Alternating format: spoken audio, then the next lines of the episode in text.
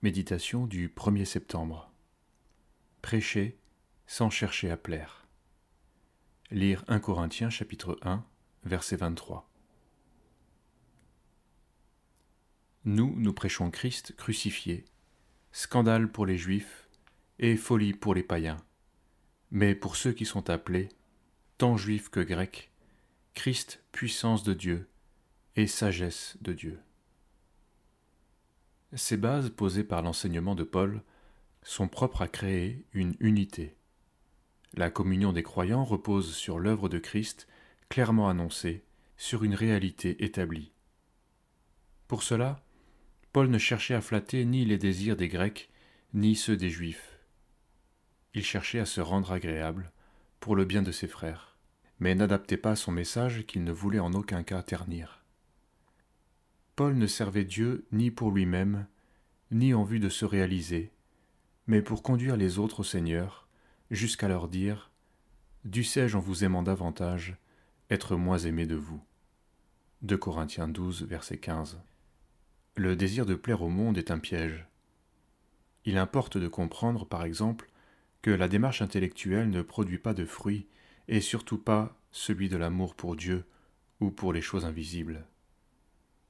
Cela s'apparente à une simple adhésion de la raison. La foi est ainsi mal fondée. C'est le cas de ceux qui se sont plongés dans la philosophie en espérant y trouver des bases pour leur foi et convaincre les raisonneurs. Les évangélistes également peuvent être tentés d'apporter un message flatteur pour les sens. Pour les jeunes, la musique est souvent la méthode jugée la plus efficace pour attirer et des arguments pseudo-spirituels sont avancés pour justifier cette orientation.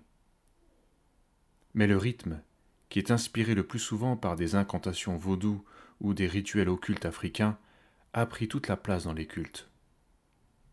Étrangement, de plus en plus de jeunes croyants ressentent des pensées de blasphème ou des envies de se moquer des choses spirituelles, notamment lors de la Sainte Seine. Ces problèmes existent habituellement chez ceux qui ont pratiqué l'occultisme. Ils se manifestent de plus en plus dans notre génération. Les rythmes rock sont clairement des rythmes initiatiques et magiques.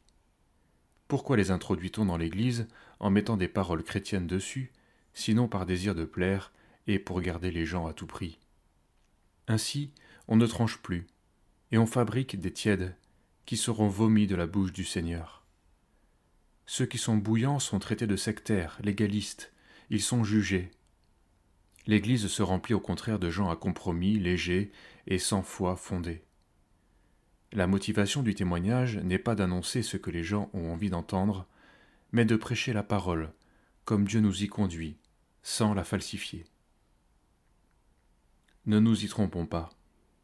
Se faire tout à tous signifie avant tout renoncer à nous-mêmes et à nos propres principes. Alors le Seigneur nous conduira à aimer et à évangéliser ceux qui le cherchent en vérité.